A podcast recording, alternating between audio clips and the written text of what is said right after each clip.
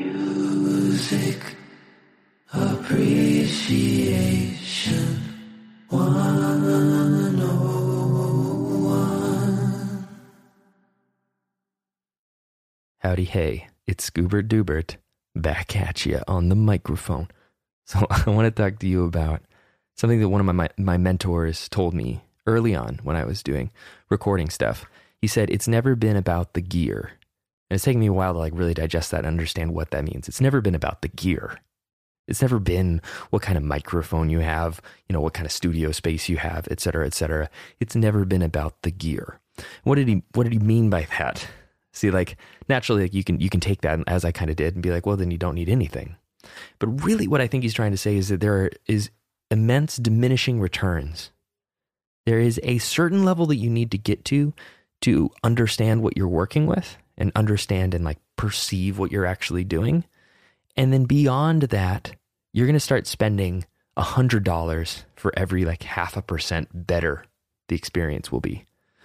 Whereas in the very beginning, you're going to spend $100 and you're going to like quadruple your ability to create good music.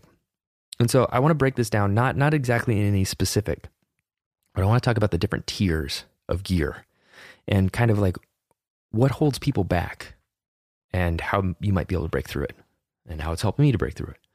So, the number one thing that you need to know is what it's never been about the gear means means that it's about you.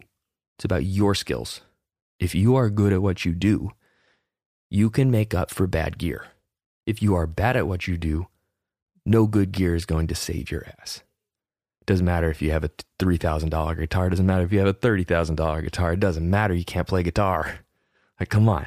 That's what I'm that's what I'm trying to say. Not saying that you can't play guitar, it's just an example. So, let, us break this down in, in a way that I've I've had some recent experiences with with headphones. So a lot of people think that you need like a $10,000 headphone rig to be able to accurately perceive music. That's ridiculous. I've used them. They sound great. They're nice. I'd like one someday. But you don't need it to make good music. The biggest thing that you need are good ears, experienced ears, practice ears, and ones that are able to identify the weaknesses and strengths of different headphones and multiple headphones so you can bounce between them. So you're not just mixing for one pair of headphones. It's the same thing with like, you know, playing playing bass or playing guitar. If you understand what tone you're trying to get to, it it matters less about where you're starting and it matters more about you understanding the, the steps along the journey to make up for the things that are keeping you from that tone. Granted, there are some tones that are damn near impossible to get without, you know, just having a Marshall stack in an incre- incredible room. But luckily for everybody, I mean, people don't really care anymore. That's not exactly the tone that everybody wants anymore. It's pretty cool, but it also sounds old and you know, take that for what you will. It's the million dollar sound is a sound of the past. Like, okay, I mean, if you want to recreate the past, that's cool. I, I don't have any real interest in doing that. Uh, maybe you do. No hate, but it's not my cup of tea. I digress. Let me talk about these different phases. So you have budget. Budget is going to be like painting in the dark. You're not even going to know what colors you're using it's going to be hard to even perceive what's going on. So if you had like the air the airplane headphones, um, the ones that they like hand out for free or for you know five dollars or something to watch in flight movies, they sound terrible. One ear's kind of glitching in and out. Painter in the dark, you can't even see your own colors. Then you have like the you know consumer grade, pretty good, and then you have the low tier professional. So those are going to be like in the three to four hundred dollar range. That's the spot for most things, actually right in that three to four hundred dollar range. It kind of like the returns kind of cap out, and the jump between zero and three hundred dollars is like I would say 10, 20 times bigger than the jump between 300 and a thousand. And then uh, even more so, a thousand to 10,000. Like every time you start going up higher and higher, you're getting more and more marginal gains. I'm not talking about like being an audiophile. That's all cool. I want to do that too. I'm talking about like actually the work of making music. The best thing you can do is work on you, not just buy stuff. Work on you. Work on how you perceive, work on how you think about music. Work about the process on how you get from A to Z. rather than thinking, oh, if I just buy this, it'll get me to Z. Sure, it might make the path easier, but you're also cheating yourself of learning about the process. I think that there's something magical about being like, I'm going to use one microphone and make the entire record, like I'm doing right now. I have a SM7B. Again, it's like a three to four hundred dollar microphone. I bought it used. I think I got it for 250 bucks, and that's that's the basically the only microphone that I've used for the last three or four Scoobert Dubert records. The entire thing. I have access to some nicer microphones, not ones that I necessarily own, but I've got access to them.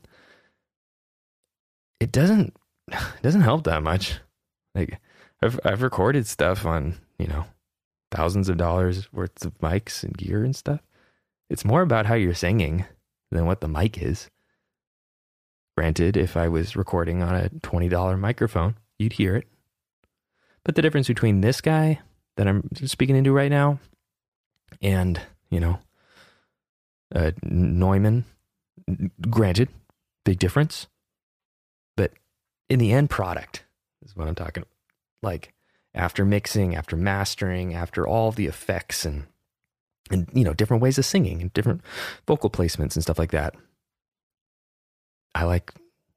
I, I I'm fine with it. It's good. It works.